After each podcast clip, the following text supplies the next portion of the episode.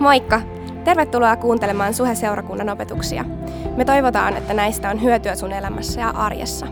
Muistathan, että sä oot myös aina tervetullut meidän sunnuntaitilaisuuksiin Kalliossa ja Tikkurilassa. Lisätietoa Suhesta ja Suhen sunnuntaista löydät osoitteesta www.suhe.net. Nauti opetuksesta! Hei, mahtavaa nähdä teitä kaikki täällä tänään. Miten sivuskriinit toimii? Siellä sivulla, toimiiko? Hyvä. Entä siellä sivulla? Hyvä, kiitos. Ja tota, tässä on vaan niin ilo ja etuoikeus olla tänään taas teidän kanssa pienen tauon jälkeen ja kaikki kotona, Facebook-live, missä tahansa te katsotte. Muistakaa hakata niitä sydämiä, koska kuten kuulitte Noora, mä tykkään feedbackista. Meillä on semmoinen iso sydänmonitori, mä, mä seuraan tässä Facebookista paljon tulee. Te luulette, että mulla on muistiinpano, mutta tsiikaa vaan niitä sydämiä, joten pistäkää, pistäkää palaan niitä. Aivan upeeta. Tiedätkö, mä oon ihan, ihan todella innoissani, koska mun sisar Kirsi tuli Tallinnasta tänään kotiin. Se on yhtenä kappaleena. Kirsi on meidän kampu, Kallion kampuspastori, joka et tuntenut ja me rukoiltiin väkevästi hänen puolestaan, kun hän oli laivalla vähän aikaa. She's back. No, mutta ei siitä sen enempää. Hei, tänään me jatketaan, niin kuin kuulitte, kadonneen jäljellä saarnasarjaa. Ja kadonneen jäljellä se pohjautuu Luukas 19.10, jossa Jeesus pähkinän kuoressa kertoo, miksi hän tuli maan päälle. Luukas 19.10 sanoo näin, juuri sitä, mikä on kadonnut, ihmisen poika on tullut etsimään ja pelastamaan. Eikö se ole kova? Mä en tiedä, mutta se saa mut ainakin ihan kierroksille. Ja, tiedätkö, Jeesus tuli antamaan tulevaisuuden ja toivon jokaiselle, joka ymmärtää olevansa kadottu. Jokaiselle ihmiselle, ei vaan meille, vaan koko pääkaupunkiseudulle, koko Suomelle, koko maailmalle loppujen lopuksi.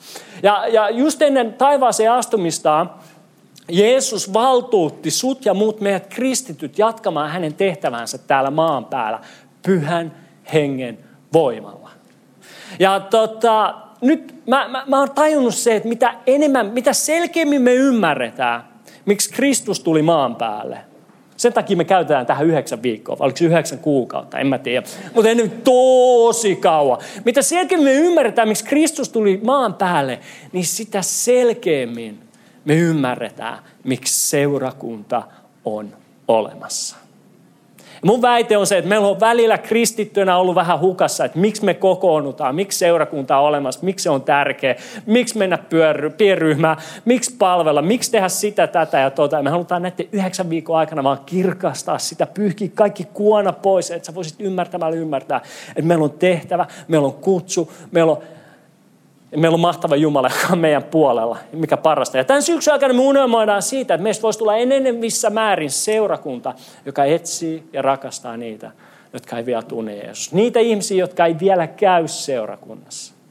Ja sen takia me katsotaan yhdeksän viikon ajan niitä kohtaamisia, mitä Jeesus oli erilaisten ihmisten kanssa. Kuinka Jeesus pystyi kohtaamaan ja rakastamaan niin erilaisia ihmisiä. Ja meidän toive, meidän rukous, meidän unelma, että me voitaisiin seurakuntana yhdessä oppia näistä kohtaamisista jotain. Että ne kohtaamiset, mitä me käydään läpi, voisi yhdessä muuttaa meitä enemmän Jeesuksen kaltaiseksi. Sen takia me tehdään tätä. Ja sen takia mun toivoo, että sä kävisit täällä joka viikko, jos sä pääse, niin kuuntele SoundCloudia, podcastia, mitä tahansa. Eikö? Hyvä. Hei, tota noin, tähän... Uh, mikä tämän nimi oli? Kadonneen jäljellä saarnasarjaan liittyen. Tuli joku unelma elämää yhtäkkiä jostain ihan tuolta. Tähän kadonneen jäljellä saarnasarjaan liittyen, niin meille jokaiselle pastorille, ketkä vetää tätä, annettiin mahdollisuus. Hei, saat ihan itse valita ne paikat, ne kohtaamiset, mistä sä haluat vetää. No, Mä, mä tietenkin rohkeana miehenä ajattelin, että mä vedän jotain, mitä kukaan muu ei halua vetää. Mä vedän jonkun kohtaamisen, joka on niin vaikea, että mä itsekään tajun, mitä siinä tapahtuu. Ja mä päätin, mä vedän Luukas 8, 22-39. Siinä kun Jeesus kohtaa Geresan kaupungin kylähullun. Eli miehen, joka on täynnä riivaajia. Se on se paikka, mihin me tullaan, mikä me tullaan nyt lukea, mikä me tullaan, mitä me tullaan tänään vähän tarkistelemaan. Ja kun mä, tiedätkö, mä rupesin lukea sitä, mä rupesin miettimään, mitä tässä tapahtuu. Mä tajusin, että, että tota, no, yhdellä kerralla mä saan tämä homma solmuun, mutta miksi jättää se yhteen kertaan, koska me voidaan seuraavalla kerralla jatkaa sitä samaa solmua. Eli me, me tullaan vielä ensi viikolla käyttää tätä samaa raamatun kohtaa. Me tullaan jättää kaksi mehevää jaetta ensi viikkoon. ettei saada makea, mahen, makea mahan täydeltä. Oi, että se toimi niin hyvin. Oho. Nämä vitsit vaan huononee illan myötä. Se mikä on hyvä tuossa Facebook-livessä, mutta milloin vaan lähtee pois. Mutta te, you're stuck with me. Meidän vieraanvaraisuus on lukinut noin verho-ovet. Luetaan. Luetaan. Uh, Luukas 8.22 tulee screenille. Ottakaa digitaaliraamattua, revittävää raamattua, kaikkea. Luetaan tämä meistä. Uh, se menee näin. Eräänä päivänä Jeesus astui opetuslastensa kanssa veneeseen ja sanoi heille, nyt lähdemme vastarannalle. Sanokaa kaikki vastarannalle. Vastarannalle. Yes. Ja he lähtivät vesille. Ja nyt nämä kolme seuraavaa jaetta, jossa tunnetaan raamatun paikan, nämä kolme seuraavaa jaetta, mitä me ei tänään lueta, puhuu siitä, että Jeesus hyppäsi veneeseen, laittoi opetuslapset tietenkin soutamaan. Ja itse hänellä oli tyyny mukana ja hän rupesi nukkuu siinä veneessä. Sitten nousi aivan järkyttävä myrsky ja opetuslapset luulivat, että ne hukkuu, ne kuolee ja sinne vielä kerran hukkuu. Jeesus vaan nukkuu. Niin sitten tota... Aata. Jeesus vaan nukkuu. Se joutuu hirveäseen paniikkiin ja ne herättää Jeesuksen. Ja, ja tota noi, sitten, sitten tota noi, Jeesus vaan nousee, siika pölmistyneen ympärillä ja sanoo, hei vaikeinen myrsky, kaikki hiljenee ja se opetuslapset alkaa palvoa Jeesusta. Ja tiedätkö, kaikki mahtavat saarnamiehet täällä paikallista ja ympäri maailmaa vetänyt tätä raamatun paikkaa, että oli olosuhteet mitkä tahansa, niin Jeesus sun puolella sun ei tarvi murehtia eikä mitään. Ja se on ihan totta, ne on mahtavia saarnoja. Mutta ihan kostoksi me ei tulla lukemaan niitä jakeita edes tänään. Vaan me tullaan käsittelemään tänään, mitä tapahtui, kun Jeesus pääsi vastarannalle ja mitä se tarkoitti, kun Jeesus sanoi, että nyt mennään vastarannalle. Eli me jatketaan jakeesta 26 eteenpäin, jossa sanotaan näin. He laskivat maihin Geresan alueella, joka on vastapäätä Galileaa. Kun Jeesus nousi rannalle, häntä vastaan tuli kaupungissa mies, jota vaivasivat pahat henget. Ja nyt pahoin henkiä kutsutaan raamatussa, nämä ilmenee monessa eri kohdassa, niitä kutsutaan nimellä riivaajat, demonit, langenneet enkelit. Nämä on moni eri nimi, mutta tarkoittaa kaikki samaa, pahoja enkeleitä, pahoja, pahoja henkiä. Mies oli jo kauan kulkenut vaatteita, eikä hän asunut ihmisasumuksessa, vaan oleskeli hautaluolissa. Jeesuksen nähdessään hän parkaisi, heittäytyi hänen eteensä ja huusi kovalla äänellä. Mitä sinä minusta tahdot, Jeesus, korkeimman Jumalan poika? Minä pyydän, älä kiduta minua heti luovarit. Jeesus näet oli käskenyt saastaisen hengen lähteä miehestä. Se oli jo pitkän aikaa pitänyt miestä otteessaan. Hänet oli köytetty ja kahlehdittu, että hän pysyisi aloillaan. Mutta kerran toisensa jälkeen hän oli katkenut, katkonut siteensä pahan hengen ajamana, painut ihmisten ilmoilta. Mikä sinun nimesi on, kysyi Jeesus. Mies vastasi legioona, sillä hänen oli mennyt monta pahaa henkeä. Nyt legioona oli roomalaisen armeijan suuri joukko-osasto, mihin kuului 6000 miestä. Ne pyysivät, että Jeesus, eli pahat henget pyysivät, että Jeesus ei käskisi niiden syöksyä kadotuksen kuiluun. Läheisellä vuorella oli iso sikalauma laitumella. Pyhät, pahat henget pyysivät Jeesukselta lupaa mennä sikoihin, ja hän salli sen. Silloin henget lähtivät miehestä ja menivät sikoihin ja lauma syöksyi jyrkännettä alas järveen ja hukkui. Kun sikopaimenet näkivät tämän, äh, he lähtivät pakoon ja kertovat kaiken kaupungissa ja kylissä. Monet lähtivät katsomaan, mitä oli tapahtunut. He tulivat Jeesuksen luo ja tapasivat miehen, josta pahat hengit olivat lähteneet. Mies as, istui Jeesuksen jalkojen juuressa, vaatteet yllään ja täydessä järjessä yksi kohtaaminen Jeesuksen kanssa. Tämä sai heidät pelon valtaan. Paikalla olleet kertoivat heille, millä tavoin pahojen henkien vaivaama, vaivaama oli parantunut. Silloin kaikki Geresan seudun ihmiset pyysivät Jeesusta poistumaan sieltä, sillä he olivat hyvin peloissaan. Jeesus nousikin veneeseen ja lähti paluumatkalle. Jatkuu ensi viikolla tuosta jakeesta eteenpäin. Mutta me ollaan monet luettu tämä raamatun paikka, kun Jeesus sanoo, nyt mennään vastarannalle. Niin kysymys, mitä luulet, mitä Jeesus tarkoitti sillä? Olisiko se tarkoittanut, että mennään vastarannalle? Eikö? Hyvä. loogista. Mutta se, meille se tarkoittaa, kun me luetaan, että mennään vastarannalle. No, no totta kai, mennään vastarannalle. Mutta se, miten sä et ymmärrä, on se, sori sylkeä lentää, kotoa iPad palaa tosta. Tota, no, se, mitä sä et ymmärrä, on siinä, että tohon aikaan, tässä on Galilean järvi, se on ehkä sen nimi. Se on tässä näin. Niin juutalaiset asu pohjois-länsipuolella järveä. Täällä näin. Kun taas, ja nyt Jeesus ja opetuslapset on täällä Galileassa, missä kaikki juutalaiset, suurin osa juutalaisista asu, missä oli turvallista, missä kaikki oli hyvin. Vähän semmoinen kristittyjen kupla Galilea. Ja nyt Jeesus sanoi siellä, mennään vasta rannalle. Eli mennään tänne itärannalle, joka oli Dekapoliksen alue, mikä muodostui kymmenestä kaupungista, joista yksi kaupungeista oli tämä Gerasa, mihin ne, he opetuslasten kanssa päätyivät. Ja nyt Gerasa, siellä oli kaikki, mikä oli juutalaisten mielestä pahaa. Se oli vähän niin kuin Helsingin katu, Piritori tai Korso. Tietysti siellä oli kaikki paha. Siellä oli kaikki saastaset ihmiset, siellä oli kaikki saastaset ja epäpuhat pyhät asiat ja esineet ja kaikki. Kaikki, mikä, mitä se edusti, oli saastasta juutalaisille. Ja nyt Jeesus sanoi, hei mennään vastarannalle. Meille se on sille, ok, no mennään vastarannalle. Mutta opetuslajan lapset tona aikana, kun ne kuulivat, että nyt mennään vastarannalle, tiedätkö, ne oli silleen, ne ei uskaltanut vaan kirjoittaa sitä raamattua, mä ihan varma siitä, mutta opetuslapset oli sille, Jeesus ei todellakaan mennä vastaranne. Mulla on neljä hyvää syytä, miksi me ei voida, Pietari luultavasti puhuu, miksi me ei voida mennä sinne, koska siellä on Gerasan hullu ja hän on mitä? epäpyhä. Siellä on ö, sikoja kaikkialla, ne saa vaeltaa vapaana, ne on saastasi. Siellä on hautoja kaikkialla, ne saastuttaa meidät. Ja sen lisäksi siellä asuu ei-juutalaisia pakanoita. Me ei todellakaan voida mennä sinne. Mutta eikö se ole mielenkiintoista, että Jeesus halusi nimenomaisesti mennä sinne, missä on ihmisiä, jotka ei usko Jumalaa ja viedä opetuslapsetkin sinne. Ja mä uskon, että yhä edelleen tänä päivänä Jeesus haluaa, meidän Jumala, meidän rakastava, hyvä, armollinen Jumala haluaa, että me mennään vasta rannalle. Että sinä ja minä, me seurakuntana mennään sinne, missä ihmiset ajattelee eri tavalla kuin me. Että me mennään niiden ihmisten keskuuteen, ketkä ei usko samaa Jumalaa kuin me. Että me mennään sinne, missä ihmisillä on eri arvot, he käyttäytyy eri tavalla ja arvostaa eri asioita. Meidät on kutsuttu sinne, meidät on lähetetty sinne. Amen. Amen. Kiitos. Mä vaan kokeilen. Te olette hereillä.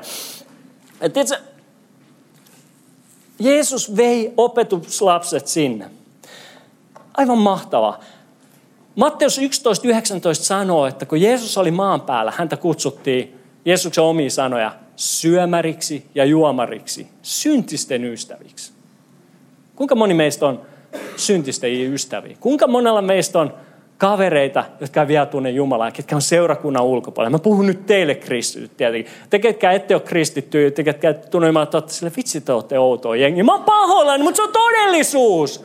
Ja tiedätkö, vielä astetta kovempi kysymys on se, että tiedätkö, kuinka monta ei-kristittyä kaveria sulla on? Sä voit kysyä sen kristityltä, ne vaikeinen. 90 kerrasta sä lyöt aina niiden lunkaa kurkkuun. Mutta sitten vielä kovempi kysymys on se, ja mä puhun tätä itseä, mä kysyn tätä itseltäni, että et, et kuinka moni ei-kristitty haluaa hengata sun kanssa vapaaehtoisesti? Kuinka monta kylä, leffa, kahvikutsua sä oot saanut viimeisen viikon aikana? Bilekutsua, mitä tahansa. Kaksi. Hyvä. Mahtavaa. Luukas 15.1, Jeesus sanoi taas jälleen, ei kun, Luukas kirjoittaa siellä, publikaanit ja muut syntiset tulivat Jeesuksen luo. Huomatteko Ne ihmiset, jotka ei ajatellut Jeesus, jotka ei näyttänyt Jeesukselta, jotka ei uskonut Jeesukseen, ketkä halveksi Jeesusta ehkä jopa osittain, tulivat Jeesuksen luo. Kuinka paljon sun ei-kristityt ystävät, sun työkaverit tulee sun luo? Toivottavasti tosi paljon. Ja mä, meidät on kutsuttu vastaraan, sinne meidät on kutsuttu menemään.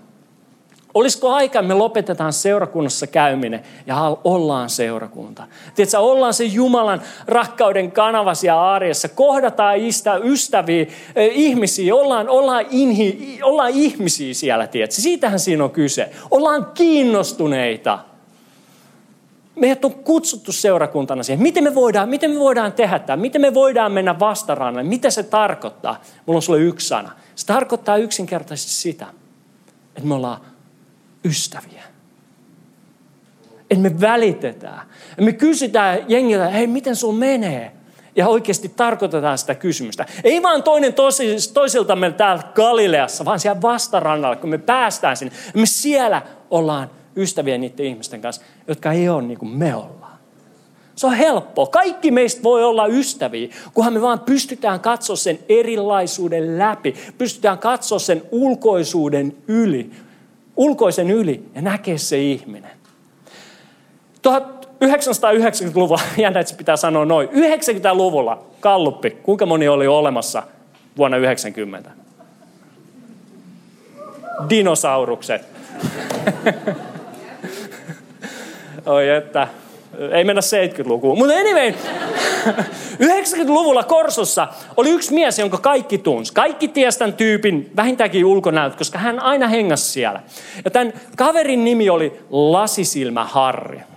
Jos saat Korsan, saatat kuulla Lasisilmä Harrista. Se oli siinä aikana. Lasisilmä Harri ei ollut mikään kaunis ilmestys. Lasisilmä Harri oli ehkä 185-190 senttiä pitkä, paino 150 kilo. Se kaveri oli vuori. Oikeasti sen haukkari oli kaksi kertaa mun reiden paksune. Ja sillä oli mahtava reppu. Mä luulen, että se säilytti siellä jotain. Ja se oli lyhyet semmoisen siilitukka ja se oli mulkosilmät, joista toinen silmä katsoi eri suuntaan kuin toinen. Ja se oli ikään kuin lasinen, mistä hän oli saanut myös nimensä. Ja lasisilmä Harri hampaat oli myös äärimmäisen huonossa kunnossa, mutta hänen elämäntapansa olivat vielä huonommat. Lasisilmä Harri vietti kaiken aikansa Korson kadulla, sillä hänellä oli porttitielto jokaiseen Korson ravintolaan. Ja se on jo saavutus sinällään, koska siellä on niitä todella paljon.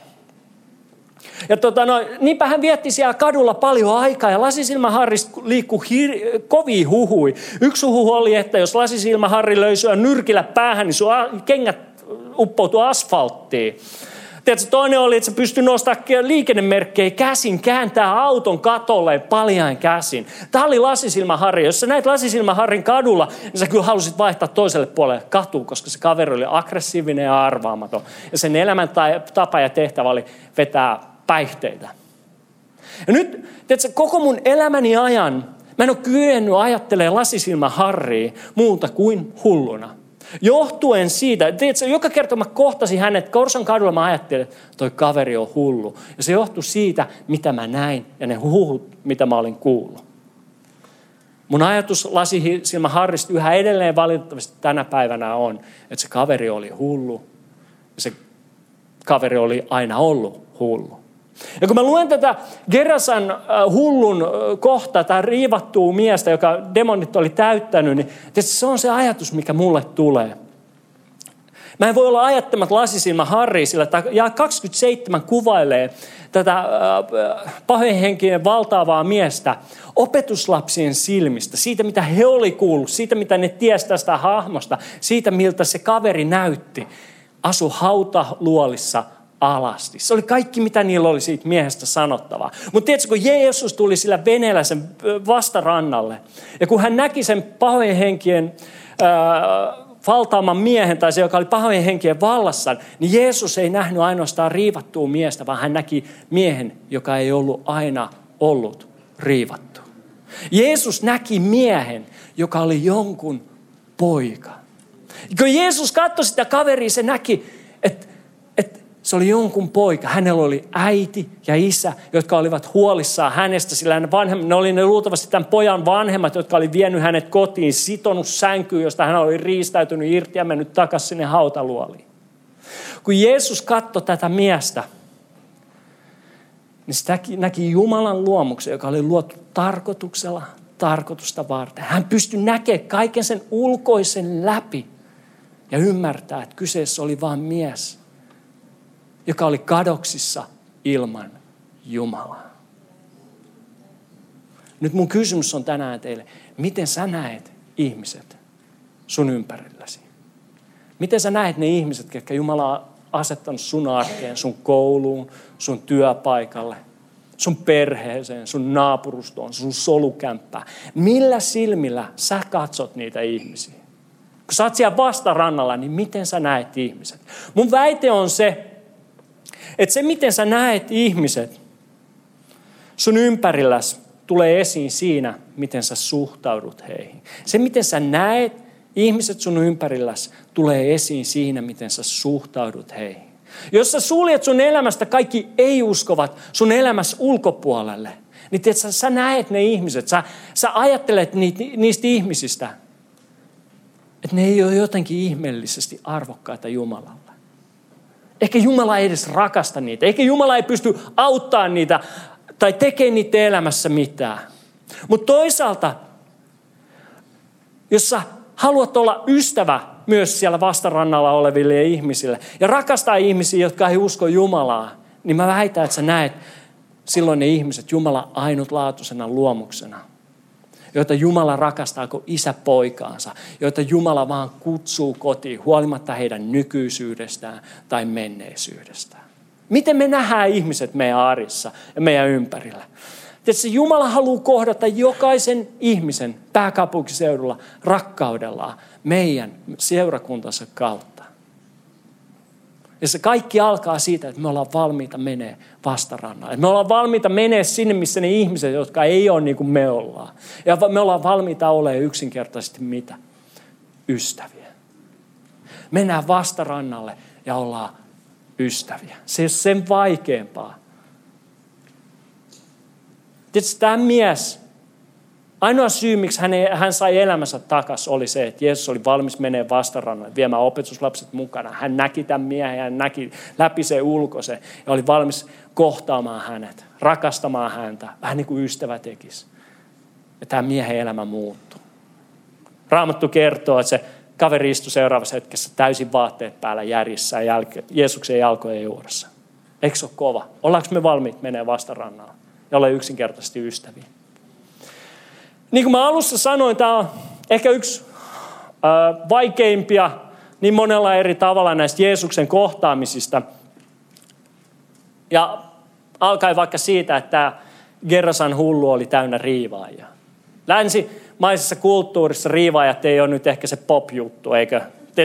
Se, ei ole mainstreamia silleen, että me ajatellaan, että on olemassa mieli ja olemassa ruumis, mutta that's it. Mutta on olemassa myös henki, sielu. Ja että tota, jos sä oot tänään ensimmäistä kertaa seurakunnassa, niin jos sä oot valinnut äärimmäisen hyvän päivän, tiedätkö, sä, sä saat olla tää uusi ja ajatella sille, että voi vitsi, Jumala on pysty vielä tajuun. Mulla, mä aina kuulun iltarukouksia. Se, se, mä ehkä jopa pystyn uskoa siihen. Mutta se, että olisi Jumala, saatana, demoneita, enkeleitä, olisi joku ikään kuin kosminen taistelu hyvä ja paha välillä, niin se menee jo vähän tonne Star Wars-osastolle. Ja tiedätkö, siitä huolimatta me kristityt uskotaan, että Jumala, kolmiyhteisen Jumalan enkeleiden lisäksi on olemassa saatana ja demoneja. Jotkut teistä on silleen, ai uskotaan vai? Kyllä. Tiedätkö, niin Raamattu opettaa ja Jeesus vahvistaa se. Raamattu kertoo meille, että jokainen ihminen, kaikki näkyvä ja näkymätön, on Jumalan luomaa. Sillä hän on luoja Jumala. Näin myös saatana ja demonit, eli langenneet enkelit, on Jumalan luomia. Mutta kun Jumala loi, loi heidät, Jumala loi heidät täydelliseksi ja elämään omaan yhteyteensä.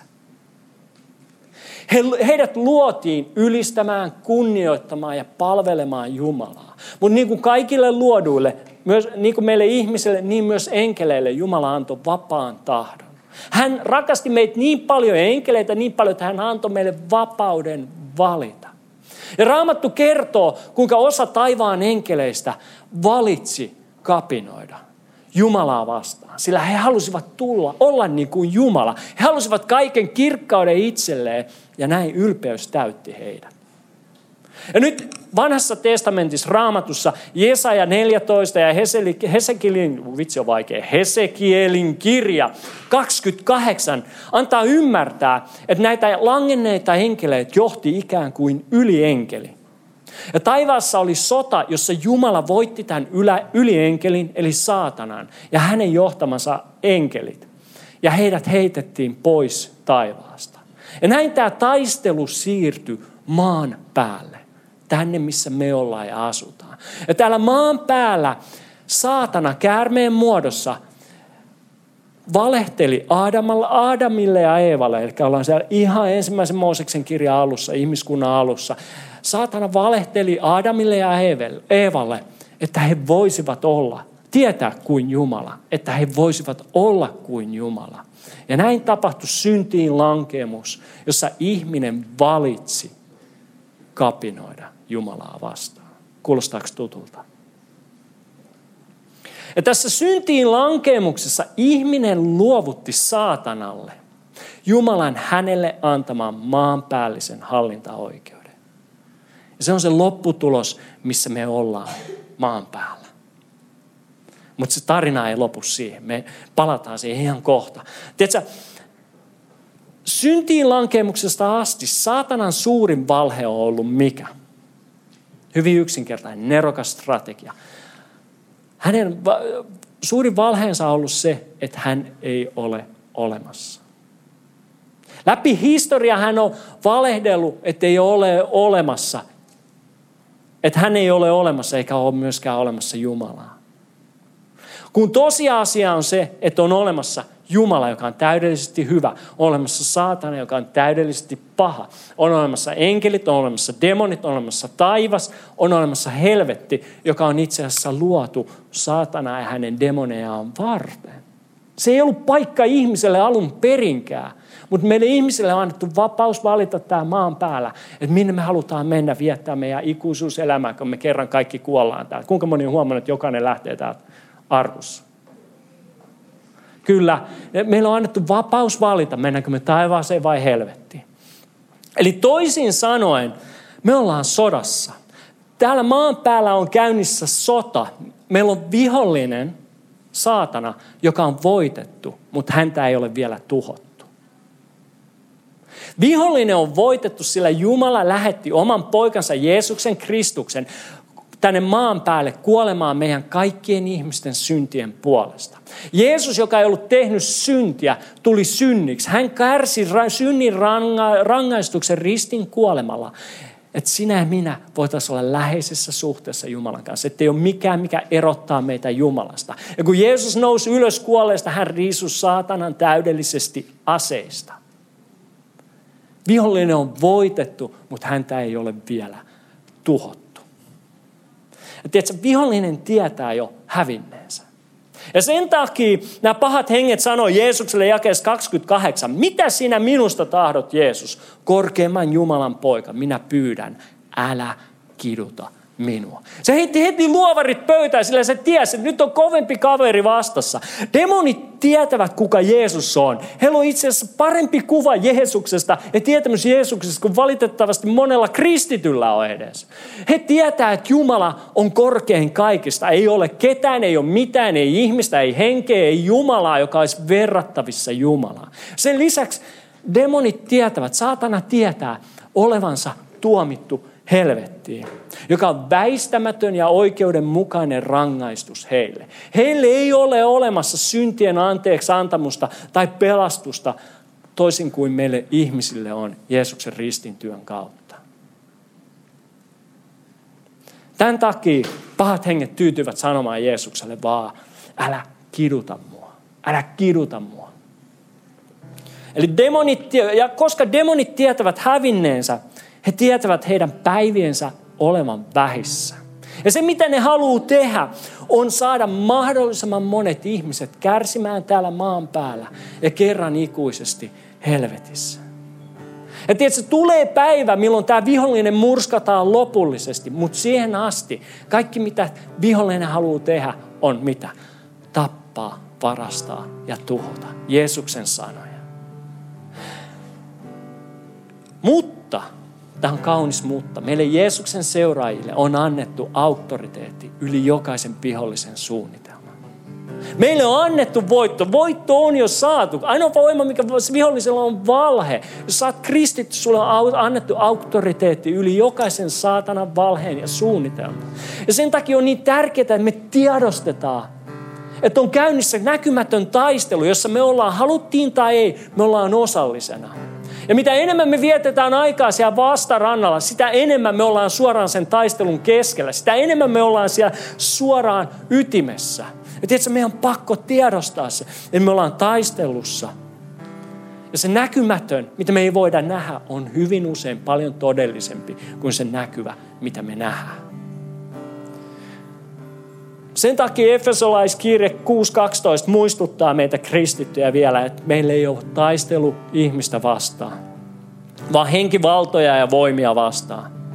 Ja arva, mikä on paras ase, mikä meille on annettu tässä taistelussa. Arva, mikä on se ase, mikä meille on annettu, joka on paras ase tässä taistelussa. Se on rukous. Se on rukous. Tietysti tämän todellisuuden pitäisi avata meidän kristittyjen silmät näkee todellisuus meidän ympärillä uusin silmin. Sillä ne ihmiset, jotka ei vielä tunne Jeesusta, ei, ei ne usko mihinkään näkymättömään taisteluun. Ei niille tämä hengellinen todellisuus ei ole todellisuutta. Ja miten tämmöinen ihminen voisi puolustaa itseään, olla taistelussa mukana – ja se on meidän tehtävä. Meidän tehtävä on kantaa rukouksessa niitä ihmisiä, jotka ei vielä tunne Jeesusta Kristusta. Rukous on paras ase, mikä meille on annettu siihen. Sen takia jokaisen teidän penkiltä löytyy tänä iltana tämmöinen lappu. Jos sä istut sen päälle, jos sä oot rypännyt sen, tehnyt siitä tupakan, mitä tahansa, niin nyt suorista se. Tämä lappu on käyttöön. Me halutaan haastaa teitä koko kadonneen jäljellä saarnasarjan ajan, että kirjoitatte tähän niiden ihmisten nimiä, ketkä Jumala on laittanut sun elämässä, kenen puolesta sä oot valmis sitoutumaan, rukoilemaan. Koska se taistelu on todellinen ja meidän paras ase on siinä rukous. Kaikki, mistä mä oon tänään puhunut, mistä mä uskon, että raamatun paikka niin kauniilla tavalla opettaa, on se, että meidät on kutsuttu menemään vastarannan. Sinne, missä ihmiset ajattelee eri tavalla kuin me, missä ei ole tätä kristittyjen turvaa. Me on kutsuttu sinne. Mitä me tehdään siellä? Me ollaan ystäviä ja me rukoillaan. Se on niin helppoa, mutta se on niin valtavan, mahtavan tärkeää. Mun täytyy kertoa teille yksi tarina ja sitten me lopetetaan. Mun isovanhemmat äidin puolelta, he ovat ollut uskovia, helluntalaisia kunnon uskovia jo vuosikymmeniä ajan. Varmaan talvisodasta asti ja Mä, mä, mä en tiedä kuinka vanha mun isovanhemmat, varmaan vähän alle satavuotiaita. Ja tiedätkö mitä ne tekee joka päivä? Ne rukoilee. Ne rukoilee lastensa puolesta, ne rukoilee lasten lastensa puolesta. Ja tiedätkö, ainoa syy, miksi mä seison tänään teidän eessä, enkä ole vankilassa tai kuollut, on se, että mun isovanhemmat on rukoillut mun puolesta vuosikymmeniä.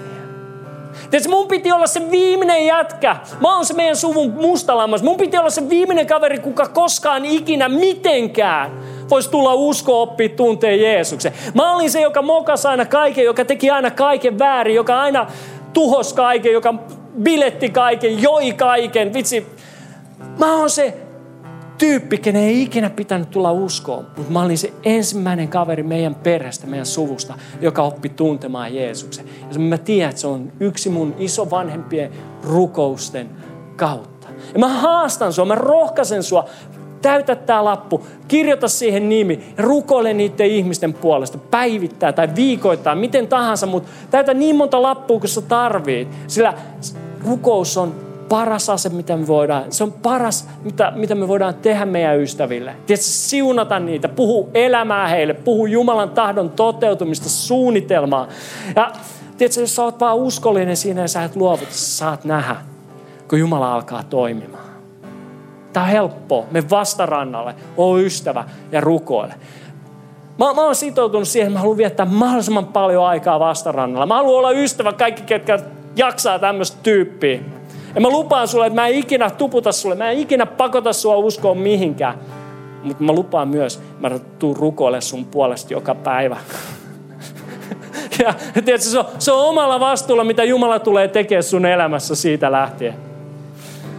Siis Jumalalla ei ole olemassa ma- usko, mahdottomia tapauksia. Tämän, tämän, tämän, tämän kahleditun, tämän riivatun miehen, hän oli mahdoton tapaus. Kaikki ihmiset oli lyönyt jo luovarit. Ne ei tiennyt enää mitä tehdä sen kanssa. Ne oli sitonut, ne oli koittanut tehdä sille kaiken näköisiä juttuja, mutta mikä ei ollut toiminut. Yksi lyhyt kohtaaminen, kaikki valtiaa Jumalan kanssa. Ja sen kaverin elämä muuttui noin yhdessä hetkessä. Seurakunta noustaa ylös. Ja mä, mä todella haluan rohkaista sua täyttää näitä lappuja ja rukoilemaan sun ihmisten ja sun läheisten puolesta, koska se on parasta, mitä meille on annettu.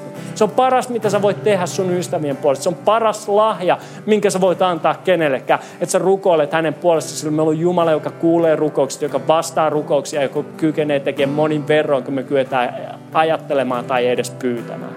Kiitos Jeesus siitä, me saadaan olla seurakuntana yhdessä koolla. Kiitos Jumala siitä, että sä oot todellinen Jumala. Sä oot voittaja, sä oot voittanut jo vihollinen, sä oot antanut meille voiton. Kiitos Jeesus siitä, että sä tulit maan päälle, jottei yksikään joutuisi kadotukseen. Ja nyt sä oot antanut sen saman tehtävän meille seurakuntana, jokaiselle meistä. Ja mä vaan pyydän Jumala, että sä pehmität meidän sydäntä, että sä saat jotain aikaa meidän sydämessä.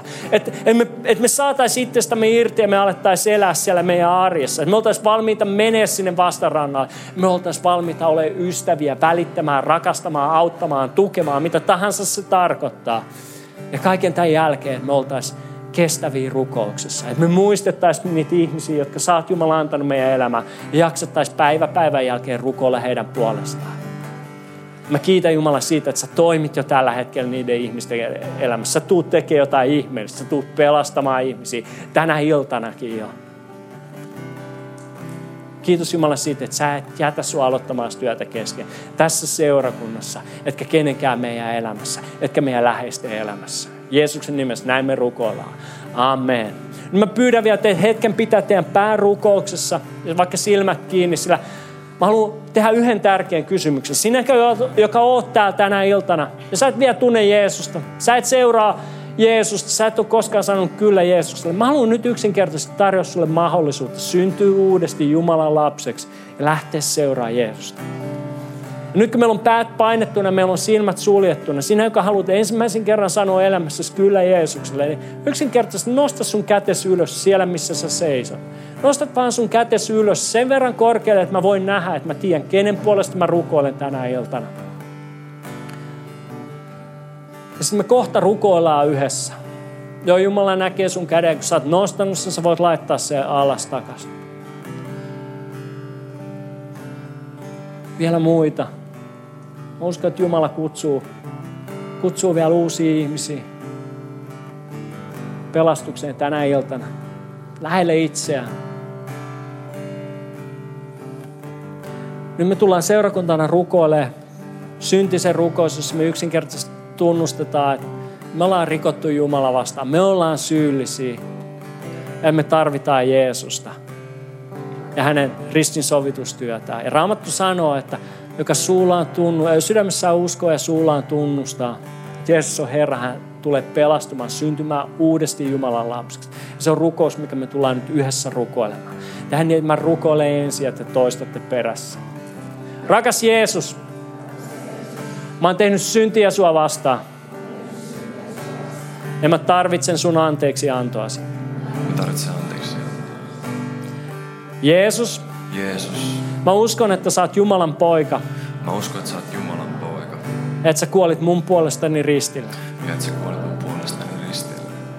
Ja mä pyydän sua. Ja mä pyydän sua. Tule asumaan mun sydämeen. Tule asumaan mun sydämeen. Jeesus. Jeesus. Mä haluan oppia uskomaan ja luottamaan sinuun. Mä haluan oppia uskomaan ja luottamaan sinuun. Mun elämäni pelastajana. Mun elämäni pelastajana. Ja Herrana. Ja Herrana. Amen. Amen. Annetaan isot aplodit Jeesukselle ja lauletaan Jumalalle. Kiitos, että kuuntelit. Ota rohkeasti yhteyttä, jos haluat tietää lisää suhesta. Sä löydät meidät Facebookista, Instagramista ja Twitteristä nimellä Suheseurakunta. Jos sä haluat olla mukana tukemassa tätä työtä taloudellisesti, siihen löydät ohjeet kotisivuiltamme osoitteesta www.suhe.net. Nyt mä toivotan sulle siunattua viikon jatkoa.